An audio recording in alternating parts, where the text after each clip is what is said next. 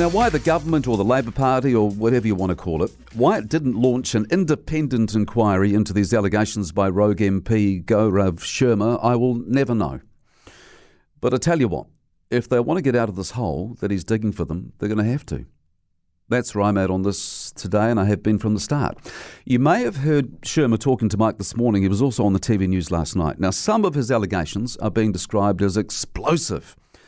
Uh, for a lot of people, I think what he's been saying about how the government bends over backwards to get around requests for information under the Official Information Act, that'll be surprising. But I know from personal experience that this sort of thing isn't new and certainly isn't limited to the government.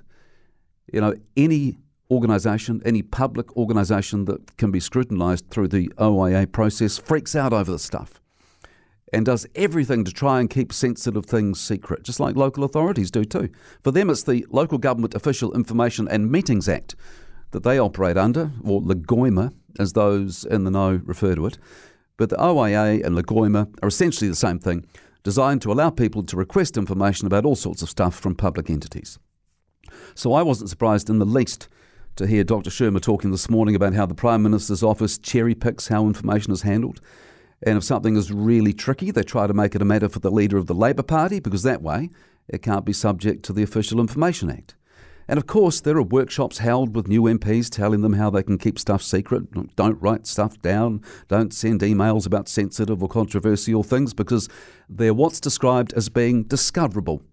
So instead, talk about things on the phone. Phone calls aren't discoverable, unless they're recorded, of course. Or go and chat face to face with someone. Just don't write it down.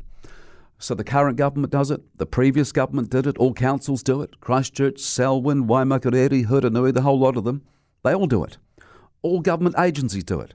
And the whole lot of them have done this ever since these official information processes have been around.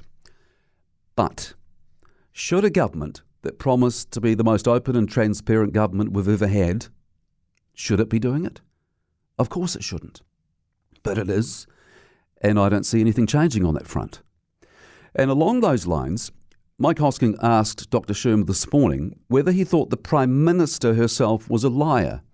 And here's what he said. On Monday, uh, she was on, on, on record saying uh, things that didn't stand true. So is she a liar? You can make up your own uh, conclusion. And that's the nub of the issue, isn't it? Because the way Labor and the government, whoever it is, the way they're handling this, it leaves every one of us with the only option but to come up with our own conclusion or to come to our own conclusion. Unlike the way National is doing things and letting an independent inquiry come to a conclusion on the issue it's got with MP Sam Uffindell. Arm's length, independent, with a conclusion that is likely to be far more credible than secret Zoom meetings and a whole bunch of Labor MPs towing the line, towing the party line. Dr. Sharma is saying today that Labor is covering up the issues he has raised. The party is continuing to say, trust us, we've looked into it, there's nothing to see here which leaves us trying to work out who we believe. And as Sharma himself said this morning, coming to our own conclusions. So that's why I'm in no doubt that an independent inquiry must happen. And Labor needs to get over itself and stop thinking that shutting people down or suspending them or expelling them is the way you deal with things in 2022 because it isn't. As Sharma told Mike this morning, an independent inquiry is needed because all he wants is justice. What the Prime Minister should have done last Friday when she went and did a press statement uh, was to call in public inquiry at that point, but she hasn't done that. And every day, um, the issue has been spun off uh, to uh, a whole different point and completely deflected from the claims that I've made. And I couldn't agree with him more.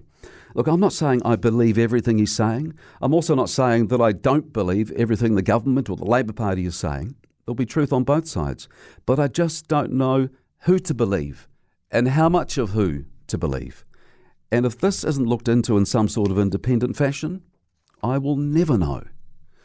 And that's why I think this whole thing has reached a point where an independent inquiry has to happen before Labor MPs even think about expelling Sharma or Sherma, as we're saying today, from caucus.